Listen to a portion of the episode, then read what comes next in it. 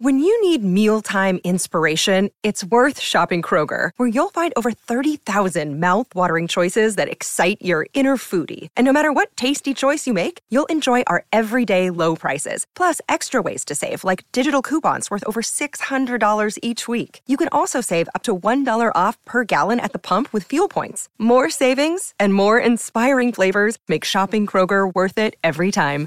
Kroger, fresh for everyone. Fuel restrictions apply. Another day is here, and you're ready for it. What to wear? Check. Breakfast, lunch, and dinner? Check. Planning for what's next and how to save for it? That's where Bank of America can help. For your financial to-dos, Bank of America has experts ready to help get you closer to your goals. Get started at one of our local financial centers or 24-7 in our mobile banking app. Find a location near you at bankofamerica.com slash talk to us. What would you like the power to do? Mobile banking requires downloading the app and is only available for select devices. Message and data rates may apply. Bank of America and a member FDIC. Hello, everybody. This is Marshall Poe. I'm the editor of the New Books Network. NBN listeners like to read books and buy them. So we thought we'd tell you that right now, our friends at Princeton University Press are having a remarkable site wide sale. You can get 50% off books, including ebooks and audiobooks, with the code 50, F I F T Y, at checkout until May 31. You can save some real money on Princeton University Press books. I encourage you to go there and check it out. Welcome to the New Books Network. Hello, everybody, and welcome back to New Books in Science, a podcast channel on the New Books Network. I'm Galina Limorenko, doctoral candidate in neuroscience with a focus on biochemistry and molecular biology of neurodegenerative diseases at EPFL in Switzerland, the host of the channel. Today we'll be talking to Caitlin Donahue Wylie about her new book, Preparing Dinosaurs The Work Behind the Scenes. An investigation of the work and workers in fossil preparation labs reveals that often unacknowledged creativity and problem solving on which scientists rely. Those awe inspiring dinosaur skeletons on display in museums do not spring fully assembled from the earth. Drawing on ethnographic observations and interviews, Wylie shows that the everyday work of fossil preparation requires creativity, problem solving, and craft. She finds that preparators privilege their own skills over technology and that scientists prefer to rely on these trusted technicians rather than new technologies. Wylie argues that the paleontology research community's social structure demonstrates how often scientists might incorporate non scientists into research work, empowering and educating both scientists and non scientists. The open access edition of this book was made possible by generous funding from Arcadia a charitable fund of Lisbet Rausing and Peter Baldwin. Well, Caitlin, welcome to the show. Thanks, Galina. It's great to be here. Oh, it's really great uh, for you to uh, join me today. So, as we have witnessed the unprecedented times of the recent global pandemic, I was wondering if you could start by reflecting on how has it affected you and your work, and maybe some main takeaways that you have gathered from the experience. Um, Hmm. I think, like everyone, it's been really awful.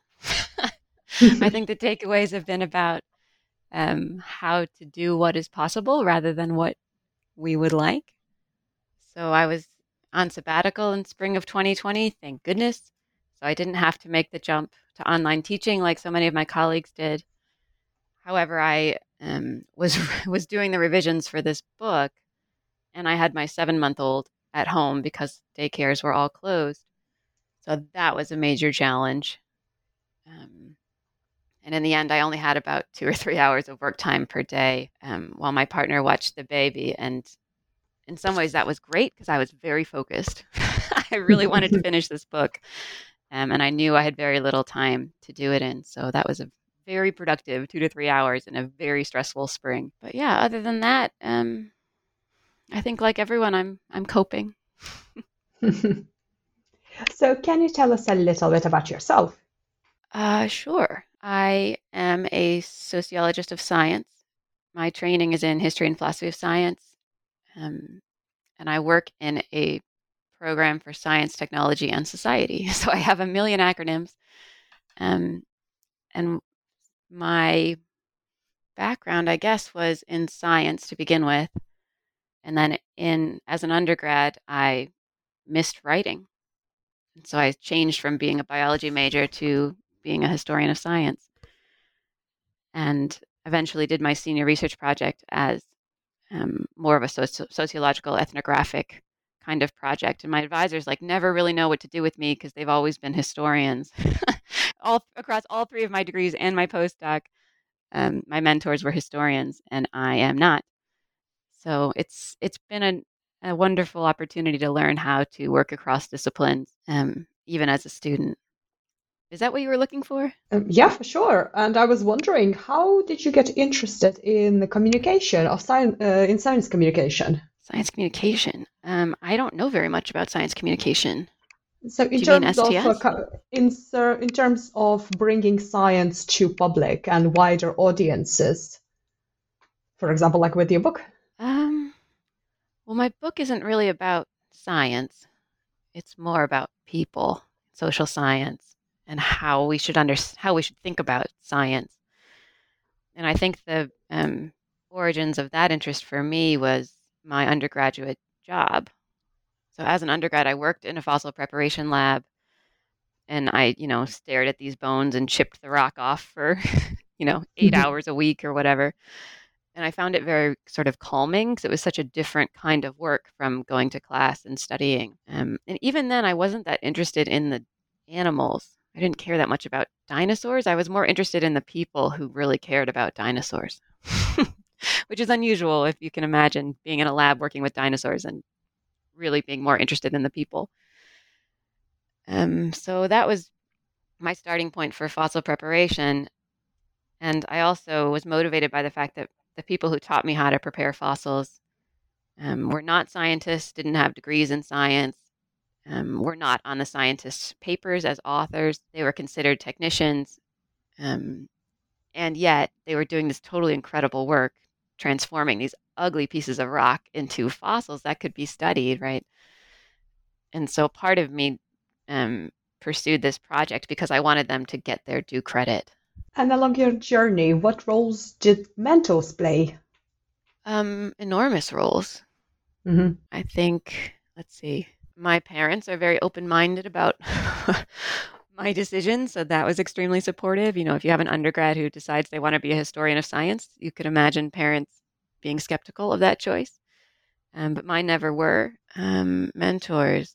My graduate um, advisor, Jim Secord, is a renowned historian of science, does fantastic work on Victorian science, um, mostly in Britain and yet he was willing to embrace my project about today's, you know, vertebrate paleontology lab. So I really appreciated his willingness to learn alongside me. Um, and then David Sepkoski brought me to the Max Planck Institute for the History of Science in Berlin, which was a totally fantastic environment to be in. And that's where I decided I should write a book, mostly mm. because everyone else was writing a book. Um, so I thought it was the thing you were supposed to do as a young scholar. And so I learned a ton from being there. And then most recently, during my sabbatical, I went to the University of Exeter to study with Sabina Leonelli and her data studies group.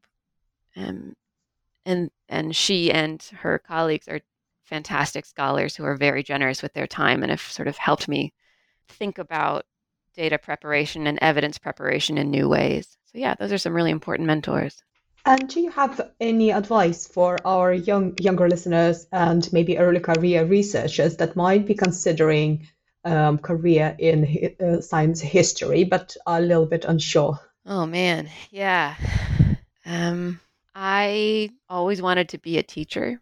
My plan was to be a science teacher, and at the last minute, I did a master's degree in history of science at Cambridge just for fun, honestly, like a one year master's. And I thought it was so brilliant and wise and important that I stuck around. And now it's my career. Mm-hmm. So it was certainly not the plan. Um, and I certainly got lucky at lots of stages along the way that I was able to continue in this field in terms of getting jobs and finding new research projects. Um, so, advice I think it's really important to think about the impact you want to have on the world rather than um, what credential you want. So, I think the most in- important parts of my job for me are the social implications of my research. So, how do I help science be more inclusive? How do I help you know, members of the public understand what scientists do? How do I give credit to workers in science who otherwise are invisible labor? And I don't I don't need a PhD to do that work. I could have done it from a different path. Um, on the other hand, I really love being a scholar. And so I think for me it was it, I really wanted to be in a university environment. I always loved going to seminars. I was, you know, I showed up at every seminar that Cambridge had to offer in the time that I was there. And so that part of the constant learning um, was really important to me. And of course, I, I have a British PhD, which is only three or four years long, which is very different from an American style PhD. So I think that was important for me too, that I did it because I was enjoying it, not necessarily because I wanted to be a professor, even though that's how it ended up. So yeah, I guess I would say, don't worry if you don't um, quite know what you want to do. You can take things step by step. Oh, it's really beautifully put, and especially as you mentioned, uh, concentrating on your purpose rather than credentials. Yeah. So, so your latest book is preparing dinosaurs, the work behind the, the scenes. So, can you tell us what is it about, and how did you come to writing it?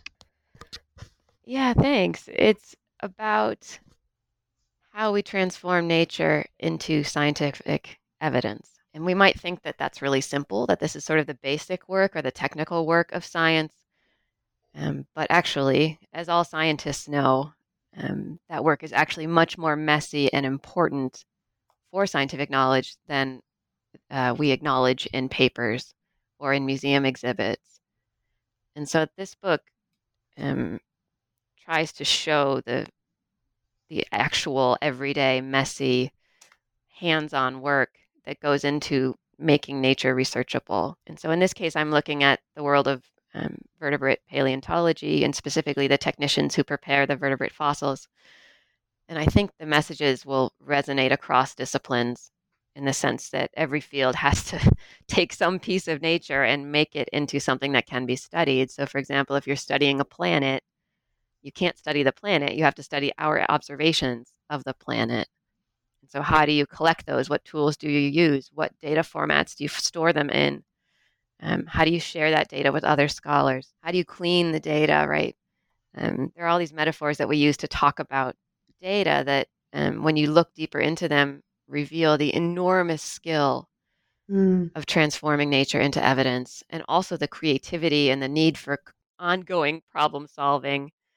We might think of scientific protocols as you know, kind of a cookbook style recipe where you just follow the instructions. And it's true that experimental protocols um, are supposed to be standardized, but how you achieve standardization is a result of skill and technique and expertise. And so this book really goes into those ideas in one particular field. Oh, yes, you're absolutely right. And it's just so fascinating as well to look into this world that you open uh, to people in your book. So, can you give us a glimpse into how actually fossils get from the ground uh, to our museum displays? Yeah, thanks. Um, I find this part totally fascinating how this actually happens and the fact that, you know, like how, what is chosen to be included in papers and exhibits is such a selected, narrow story of how this actually works. So, yeah, a team of scientists, technicians, volunteers, students, locals will go into the field um, and and prospect. they really use the word prospect as if you're prospecting for like oil. You mm. prospect mm. for fossils and you look for what's lying on the ground, basically, what's eroding out of the hillsides along particular geological formations. And then once they see something, then they look at it, and if they decide that it's fossil, then they uncover it a little bit to see how much of it is there, and then they decide whether to take it home, basically. So you hear all the all the decision points that you have to do originally. You know, you're still standing in the field. And first, you have to be lucky enough to see the thing and recognize it as a fossil and decide whether it's worth the labor of packing it up and shipping it back to the museum and then so yeah so fieldwork has its own um, fascinating sort of selection biases and decision points and i really didn't look at that in the book um, i focus on the next step which is once the fossil has been sort of wrapped in in burlap and transported back to wherever the lab is, you know, usually a museum or a university, what happens then? And basically, what happens is that a technician um, opens up the sort of travel wrappings around the fossil and tries to figure out what's there. And so they don't really know where the fossil is, they don't know what animal it belongs to. They really have to trust their own judgment of what is rock and what is fossil, and that's really complex.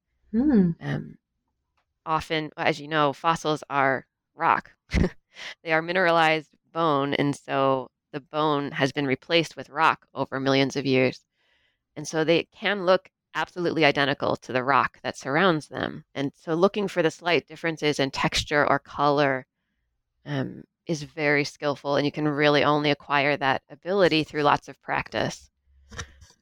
And so the, the technician, and the technicians call themselves fossil preparators, they will dig around in the rock and try to find the fossil and then follow its shape and remove the rock around it so that they can reveal the fossil and make it researchable for a scientist. And that process involves all kinds of interesting tools and you know sometimes they use microscopes, often bones are in bad shape, you know they've they've been damaged during travel or they've been crushed by millennia of being underground. Um, and so there's lots of kinds of glue involved and different supports to keep the fossil from crumbling while the preparator is working on it. And then basically at the end of the process, when the bone is sort of as prepared as the preparator wants it to be, then they hand it over to the scientists. And it's not quite as cut and dry as that. Often scientists will come down to the lab and look at the fossil um, along its journey to see what's see what's appearing and talk to the preparators about what is important on that bone and what is less important. Um, so there is some collaboration about those preparation decisions, but not as much as you'd think. And really, scientists are often just coming down to like hurry the preparator along because they really want to study that bone. Hmm. Um, but yeah, then it's it's basically a handoff, and the preparator doesn't isn't involved with the research most of the time. The scientist, as I said, really isn't involved in the preparation. It's kind of a hard cutoff between what happens in the lab with the preparators and what happens with the scientist, you know, in their office or in the collection space as they work with that fossil. The work of preparators, it can be on par of a jeweler or even watchmaker because it requires such a, a fine fine tuning of the detail of the fossil, isn't it? So true. Yeah, and that's not what we think of as, you know, if you look at a picture of a preparator, they're often dirty. They're wearing big work boots. You know, they're covered in rock, rock dust. Mhm. They're using power tools like tiny um, drill drills that are- sort of look like a pin. I'm sorry, drills that look like a pen um, that are run by pneumatic pressure, which are really noisy. So it, it looks like kind of a workshop rather than a lab. And yet the work they're doing is extremely precise. Um, and some of them even talk about the work of removing matrix, of, of removing the rock around the fossil, which they call matrix. They talk about it as sculpting. Not that they're creating this fossil, but that they are sculpting the way that a scientist will be able to see it. They're removing everything, which is not the face, is it? Yeah, that's what they hope. of course, it's a hard, you know, it's a judgment call, but that's the goal. So, who are the fossil pre- preparators? So, can you just describe perhaps what kind of demographics they are and what sort of education uh, level you need to be one? Yeah, sure. Um, it's really hard to know that because preparators are dispersed across institutions. Usually, a university or a museum will only have one or two preparators. Um, sometimes they have more, but it's a there's not very many of them, and there's nothing that holds them together. So they don't share any credentials. There's no training in fossil preparation. Um, they don't all have science degrees. Some of them do, some of them don't. They have degrees, you know, undergraduate degrees in a wide variety of fields, including many who have um, training in art, fine arts. Um, yeah, so first of all, it's hard to know because they're not all in one place, and there's nothing that there's not like a single list of preparators or a degree Mhm. program that you could study. Um, so I, I surveyed all the preparators that I met, and I sent the survey to the prep list, which is an email listserv for the um, Society for Vertebrate Paleontology, which is a scientific society, mostly in the United States, um, that has a lot of preparators who participate in their meetings. Um, so I have like a snapshot worth of data on their um, on preparators demographics. The other thing is that they all have different job titles. Um, some of them are called technicians, some of them are called support staff, some of them are called, you know, curators. So there's a, a variety of titles that people work under to do this work, um, and with a variety of training. So yeah, it's hard to pin down their demographics. One thing I did notice is that there are almost equal numbers of men and women which is unusual mm. for a scientific career. Um, and I think part of the explanation for that is that fossil preparation has this in- interesting mix of sort of traditionally masculine attributes like using power tools, getting dirty, um, lifting heavy fossils, and traditionally feminine attributes, as you said, about manual dexterity and fine motor skills and attention to detail, um, the artistry of it. And so I think that sort of unusual combination of skills attracts both genders equally. And with regards to education levels, so for example, would you have people for, with different um, education, for example, college or maybe high school, even um, able to uh, progress to preparator um, position? Yes, they're very diverse. Um, again, mm-hmm. I'm mostly talking about American preparators because that's where I have the data from. Um, but yeah, they have some of them have gone to college, some of them have not. Some of them have PhDs in unrelated or seemingly unrelated subjects. Um, so, yeah, it's all of them say that it's a, a, kind of skill that you have to learn on the job by doing it. Um, and the way that they train each other is basically through that. They sit next to a novice and give them a sort of crappy fossil that's not very important in a tool, and they say, you know, try this, do what you can. And preparators claim that within a few minutes they can tell whether that person can learn this skill. And if not, they ask the person to leave. mm-hmm. So they either fire the preparator or they don't hire them as a volunteer, for example, based on just a few minutes of preparing. They call it a prep test. And so that that indicates this belief that preparators have that their skill is somewhat innate, that you ha- you can't learn the patience and the attention to detail that you need to be a good preparator. However, if you have those basic skills, then you can learn all the rest of the skills you need, which is, un, you know, which is an interesting way to think about um, entry into a scientific career. Yes, exactly. And uh, it also signifies that many more people are perhaps suitable or can find their place in sciences that would otherwise otherwise not have maybe somebody who doesn't really aspire to go to university. Exactly. That's my thought too. That if, yeah, if you didn't have a traditional scientific path, but you had very strong, you know, manual dexterity and fine motor skills, for example, if you're a really excellent carpenter, um, you would have the skills to be a good preparator, for mm-hmm. example. You wouldn't need an academic degree. So you've met quite a few preparators um, during uh, your studies and during uh, writing this book, I suppose. so can you share uh, a few stories about um, a few of them that you have met? Maybe a day in the life of preparator? Sure. Um, yeah, the first chapter of the book follows one preparator through his day um, because I wanted to illustrate the variety of tasks that preparators are responsible for. And so, for example, for him, I called him Jay in the book, which is a pseudonym. Um, he removed some rock from a very tiny um, jaw of a fossil mammal. And he did that under a microscope with a variety of tools, and he kept switching microscope lenses because he wanted to get a particular angle on this tiny thing. Um, so that was one task, which is sort of traditional preparation, right? Taking the rock off so that the fossil can be seen. Um, and then he switched seamlessly to um, creating a cast, a cast, a plaster copy of um, another fossil mammal skull that was very fragile, and he was really worried about breaking it while he was um, making this copy of it. And so he's, he focused really carefully on how to shore up the bone using various like unexpected household objects to support mm. this little skull um, while he put basically liquid silicone over it, let that dry, and then peel it off, and then fill the silicone mold with um, plaster to make a cast of that skull that a scientist could study. So it was this, I was trying to draw this distinction between like removing rock and creating copies. And then last, he did what would normally be considered kind of a collection management task or a conservation task, which was that a, a skull of a, an early ancestor of a horse, a fossil horse, um, had fallen apart in one of the specimen drawers, and a scientist had found it and brought it to the preparators to say, you know, can you put this back together, please?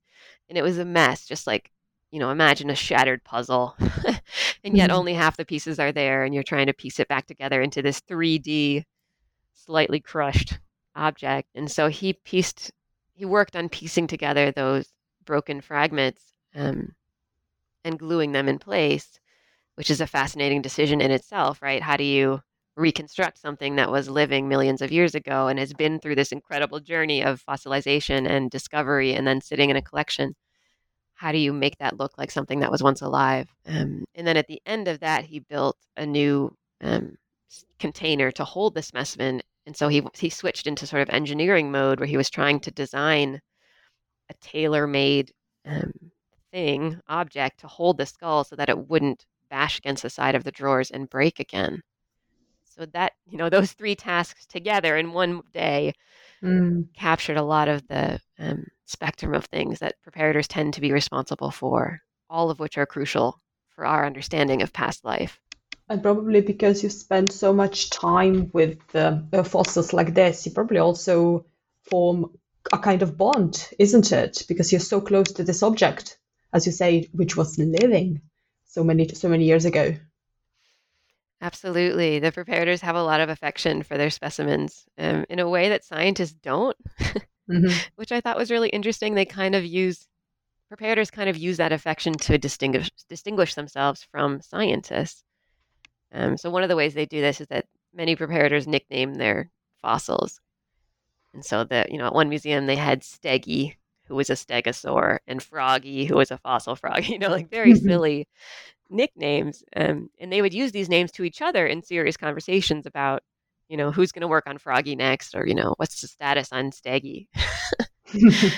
um, but then when they were talking to scientists about the same specimens, they would call them by their scientific names, you know, the stegosaur, or sometimes they would call them by their museum numbers, which I thought was really interesting that they could even remember a specimen number. Um, and I think that was part of preparators' way of like defining their own language as separate and distinct from scientists, and also kind of a secret language. Not that like Steggy and Froggy are that mysterious to, to figure out, um, but it it seems like almost a thing that only preparators would know. Sounds like a secret society.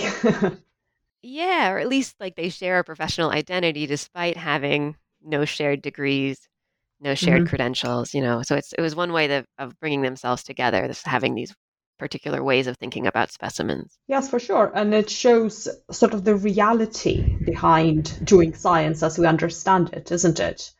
Because it's not just the higher end thinking about fossils, but you have to go and find it and reconstruct it. Absolutely. And one way they did this that I found really striking was a, a particular joke that only preparators make.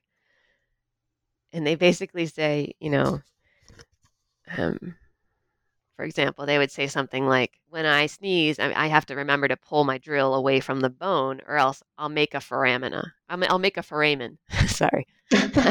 oh boy. a, yeah, right. And a foramen is like a scientific word for a hole in a bone, a naturally occurring hole you know, so that mm-hmm. that um, you know blood vessels could pass through or tendons. And so the idea of a preparator like making a mistake and therefore making a foramen was really funny to preparators. And they told this joke in like various forms across across institutions. I heard them tell this joke. Um, but then I heard a, a, scientist tell it, and the preparators were really angry. Mm-hmm. Where he was making a joke about, you know, maybe this volunteer who's not very skillful is going to make some new foramina, which is the plural of foramen. Um, and the preparators like deadpanned because they felt insulted that the scientist would even suggest that preparators would make a hole in a specimen. So yeah, there was just this fascinating use of language to distinguish between these professional groups, scientists and preparators, who work, you know, relatively closely together. So, what do you think impresses you about their work the most? Um, I guess the decision laden nature of it. You might think of it as merely cleaning, and scientists will often say, oh, yeah, I need the preparators to clean up this bone. And cleaning sounds really easy and simple and obvious, right? You just take off the dirt and leave the thing that you're trying to clean. But of course, fossils are really hard to distinguish from their surrounding dirt. And so cleaning off the rock is, you know, a very mm-hmm. oversimplified way of describing preparation. And that and so preparators never say we clean bones. They say we prepare bones, we remove matrix. Um, they don't call it sculpting, but they use sculpting as kind of a metaphor for what they do. Um, so I guess that aspect of it, that it's not just you know, taking off the dirt that any as a task that anybody could do, but rather every movement of your pen, of your drill, is a decision that's based on expertise and experience and skill. Um, so you're considering not only how to make that bone visible, visible, but also how to keep it from falling apart, um, how to minimize any damage to it, how to reveal the parts that the scientists most want to study, so there's all these considerations that have to be part of preparation. Um, and none of them are written down. I think preparators sometimes even struggle to articulate how they make these decisions because it's so embedded in how they do their work. So that that careful precision of decision making, I really admire. And then of course the fossils themselves are gorgeous. You know, preparators make these specimens that they are so proud of. And whereas scientists might be looking at you know, the particular shape of a bone or how a bone articulates with another bone to learn something about that species or that environment. Um, preparators are looking more at the shape of the bone and whether the rock around it is smooth or whether it has tool marks in it. Um, some of them really spend a lot of time making their specimens look a particular way, sort of aesthetically. Um, and I think it's a wonderful reminder that aesthetics is a crucial part of science, even though we might not think about that. Yeah, and this part is really interesting. So, do preparators also need to study sort of specimens which might be closely related to this fossil and do their own research, basically to really inform them themselves on uh, how the fossil should look? That's such a good question. I assumed that that's what they were doing, and I assumed that they would have knowledge about paleontology. Mm. Um, and sometimes they do. Sometimes they'll look up a, a paper and look at, you know, images of a similar species or similar specimen. Um, but most often they say it's not all that relevant. Isn't that interesting? Oh, wow. Yeah, they mostly say that it's important to know about the behavior of different kinds of rocks. you know, the material itself, how it will respond to particular tools. Um, but mostly they say you just follow the fossil. And sometimes it's helpful to know where certain structures will be so you're not sort of, you know, too lost in the rock and not, you might damage something along the way. But really, they're so careful that it doesn't really matter. they don't really need a mental map to find the fossil that they're looking for. Um, and then there's, they don't say this, but I wonder if part of it is a strategy by scientists to separate data preparation from data analysis as a form of preserving objectivity. Mm. So a mm. scientist, for example, would know what a particular species, you know, jaw is supposed to look like. And so if they were preparing that jaw, they might actually sort of mold it in the image that they have in their mind. Whereas preparators don't have that expertise on um, anatomy. And so in some ways they're more open-minded. They're less they have less theory built into their expectations of what that bone should look like. And again, like preparators and scientists don't say this, but I wonder if it's one way to explain this sharp division between fossil preparation and fossil research when you'd think they would be really closely intertwined. Mm, just to keep it unbiased, isn't it? The preparation itself. I wonder, yeah. And that would explain why scientists don't make preparators authors because they say, you know, they, they didn't contribute to the science, they just made the data. Hmm. So that was my next question. From your point of view, do they contribute to the science and how? Oh, absolutely. Mm-hmm. They, I mean, they they they make a little piece of nature into a data point into something that can become a data point right like it's like the foundation of a data source um, that would be impossible without preparators careful work so for example if um, we didn't have skillful preparators there's lots of examples in history of paleontology of specimens that were prepared by stonemasons or by people who didn't really know what to expect and didn't have many skills. And those specimens are very difficult to study because they've been damaged or pieces are missing. Um, and that's not always the case. You hear lots of stories about amateur preparators doing excellent work, but the danger of, um, you know, it's kind of a one shot deal. They're vertebrate fossils. And so you may not find multiple specimens of the same species, for example. So if a preparator makes a decision about the sole specimen of a species, that decision is going to have enormous implications for how that species is interpreted in the future. Mm. So, one example of this, um, a scientist told me about during my study, and he said that they had discovered a new species of a dinosaur in a, a basically a big piece of rock they'd collected in the field that they didn't expect to find a new species in. They thought it was kind of basic, you know, some ribs, some extra stuff that's just not that interesting, but worth taking home.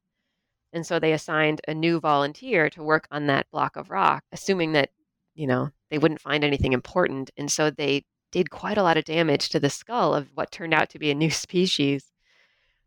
And I was like, wow, how can, how do you even know what the damage was if you don't know what that species was supposed to look like?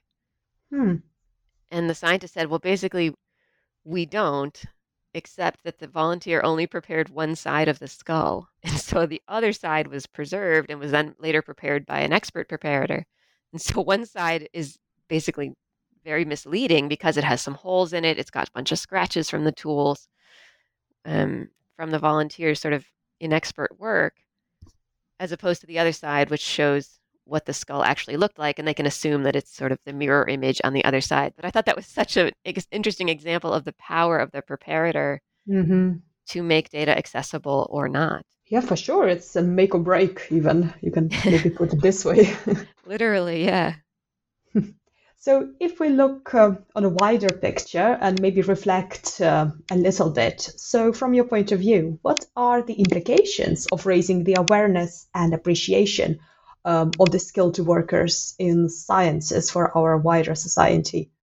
Yeah, thanks. I really have been thinking about this a lot um, because this book got rejected over and over and over because everyone said, why should we care about fossil preparators? And it took me a long time to like be able to answer that question. Clearly, it took me a lot of versions and a lot of presses to reject this book. Um, and in the end, the answer I've given is that we can use preparators as the basis of a new model for thinking about knowledge. So basically, I, I challenge the idea of social construction, not challenge, I build on the idea of social construction, which is the foundation of science and technology studies, my field. So the idea that science is a social practice done by people shaped by its cultural context. Um, and so in this case, social construction is usually studied by watching scientists work, right? So we understand the everyday work of science by watching it, by doing ethnographic studies, by asking scientists about it. Um, and this has been such a rich body of scholarship within my field. And so I'm trying to add to that by suggesting that if we think about the social construction of science as the preparation of science, to use, you know, my fossil preparator's word, um, we can capture all of the people who contribute and not just the scientists. Mm-hmm.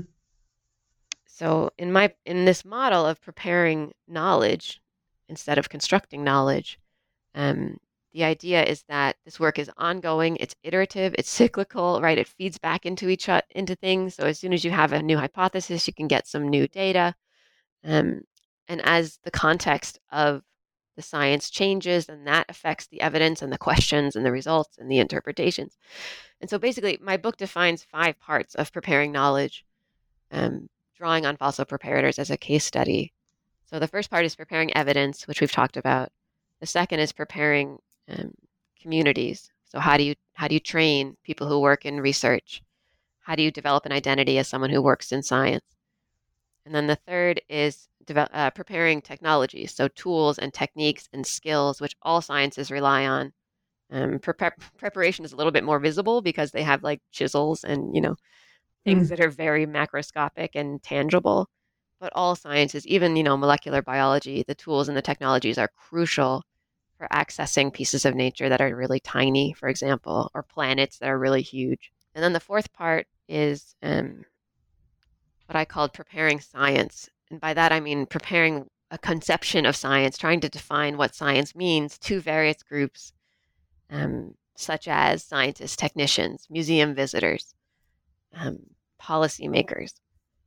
And so deciding together what we believe science is or what science should be, that that is a collective endeavor that changes over history, it changes in different places.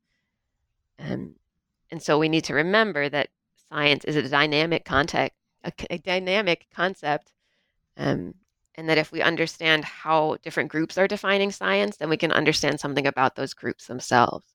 And then finally, um, the, the final part is preparing public science. So preparing science for the public as opposed to for people who work in science. Um, and this last part was totally fascinating for, from the perspective of fossil preparation because some museums have fossil preparation labs with glass windows for the public to watch. Hmm. And that is so unusual. If you imagine a museum, usually it's like dead stuff, right? There's specimens around, there's facts written on these very authoritative sounding text panels. Um, and in, and amid those kinds of traditional, very finished looking exhibits, you can stumble upon a lab where you can peek inside like a fishbowl and watch people who are like drinking coffee and wearing t-shirts and you know have dinosaur jokes taped up on the walls. so it just looks very ordinary, even though they're doing this kind of extraordinary work of revealing fossils. Um, they look very relatable. They look very like us because they are. Many of them are volunteers. Um, none of them have particular degrees or credentials that make them all that different from the museum visitors. Lots of them are, um, again, the volunteers tend to be people who are older or younger. So lots of high school students, lots of retirees. Um, so it really looks like a diverse group in the lab. They're not wearing lab coats. They look really relatable and they're they're holding things that we kind of understand, right? Like you can see the rock they're working on, you can see the tool they're holding in their hand. Um, there's a lot of like stuff in the lab that you can identify, like piles of you know foam or shoe boxes that have um, fossils inside. So I'm trying to argue that um, the way that particular scientific disciplines choose to portray themselves to the public is a crucial part of the knowledge that those scientists can make. And paleontology is a really interesting example because they have these open labs that are showing work in action. They're showing that, that paleontology is not finished, right? That there's more to it than the specimens and the facts. Um, and they're also showing that there's a variety of people who do it, that those people are not scientists in that lab. Oh, I'm really glad that you mentioned these uh, sort of open labs where you can volunteer and be part of this uh, community, really. Just really uh, f- find the place with the people who are thinking the same way as you and interested in these things. I was wondering if um, you had any experiences with the online uh, projects, uh, like crowdsourcing projects, which uh, many museums are doing now, where they ask people to help for example, classify the specimens that they have, for example, butterflies or, or some other ones, or maybe even bones. Do you think this also will help uh, raise awareness and appreciation of the behind the scenes in uh, in paleontology, for example? Absolutely. Um, yeah, that kind of um, sort of citizen science opportunity is less common in paleontology just because there aren't a ton of specimens you know, mm. vertebrate paleontology that the specimens just, there's, you know, it's pretty rare for a, an animal to fossilize.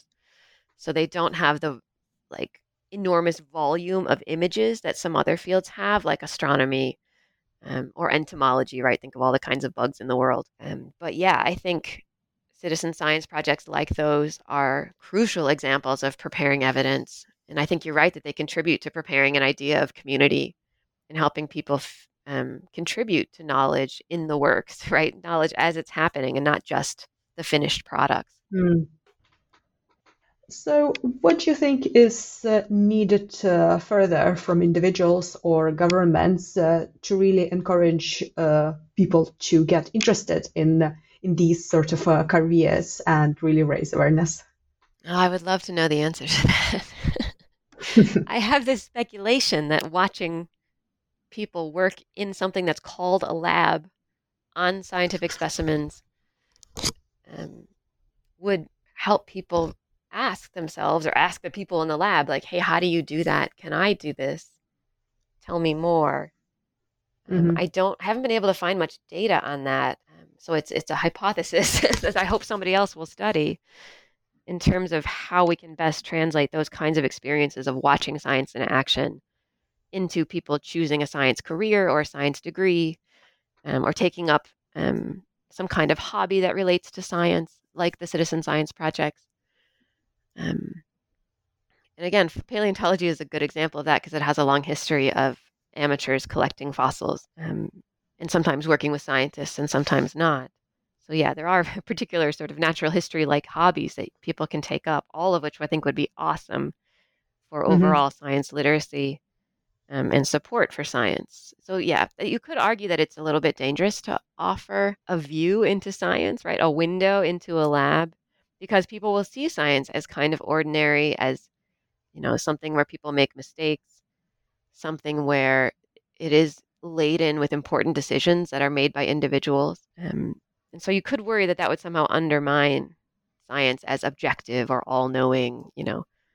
But of course, I would say it actually strengthens trust in science by showing it as human work, which is Mhm. what makes it important. Right? If it were just nature in itself, like that's that doesn't tell us much. We have to have these socially decided ways, processes of getting knowledge, of learning about nature in order to um, produce the knowledge that then we can use to shape our social decisions. So, for example, if you send a bunch of children, say, behind the scenes in a lab, they're probably going to be pretty wide eyed. They're probably going to say, you know, like some of the lab tours I watched of paleontology labs, the students would say, you know, my dentist has that tool, which is a great place to start for the preparators to say, you know, yeah, it is a dentist tool. A dentist donated it to the lab and we use it, you know, it works great in this kind of sediment for these kinds of bones. And do you want to try it? You know, um, so making science look like something that anyone can do, I think, is a crucial lesson because otherwise we have this idea that it's somehow um, set aside, right? Other people who are not us do Mhm. science and make knowledge. And I would argue that actually we all are responsible for making good scientific knowledge because if the scientists don't know what matters to the rest of us, then they won't know what questions to ask or what kinds of evidence to collect.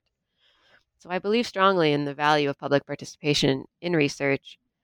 And I think um, evidence preparation is a sort of underappreciated venue in which anybody can make really important scientific contributions. So, what discoveries about yourself or society along your journey to writing your book, Preparing Dinosaurs, surprised you the most?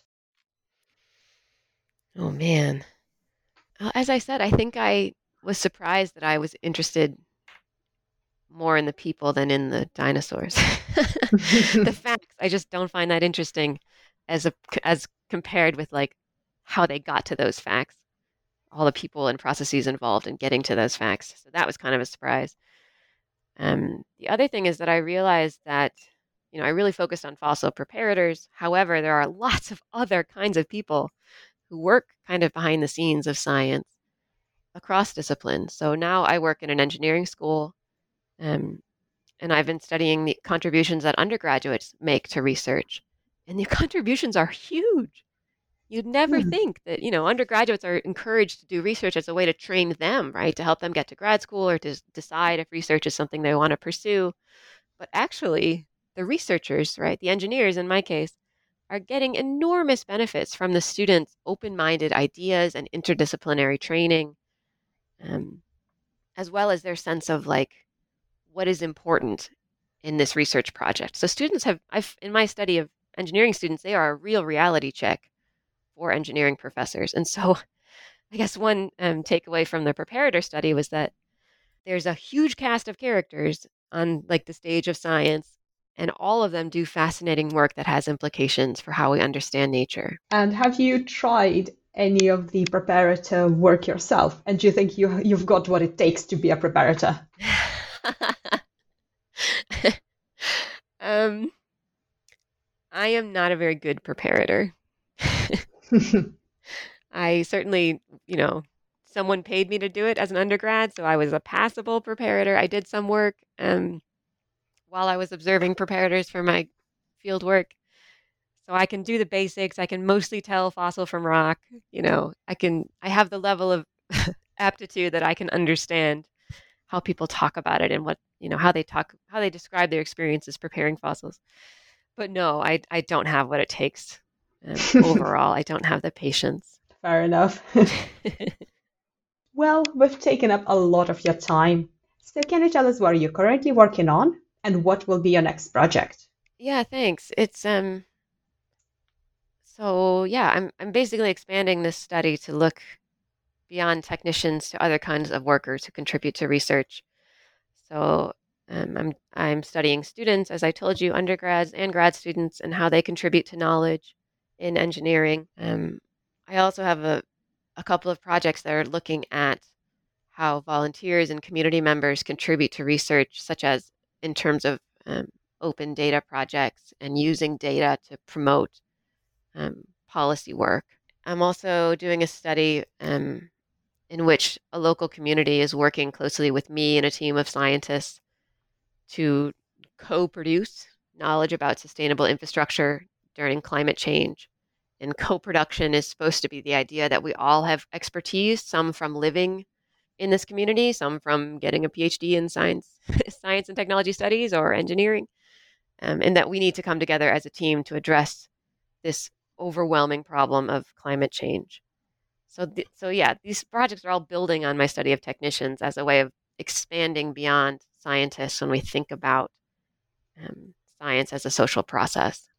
And where can our listeners find more information about your work and also your book? Uh, the book is available from MIT Press's website. Um, there's a fully open access version, so anybody can read any part of it right now.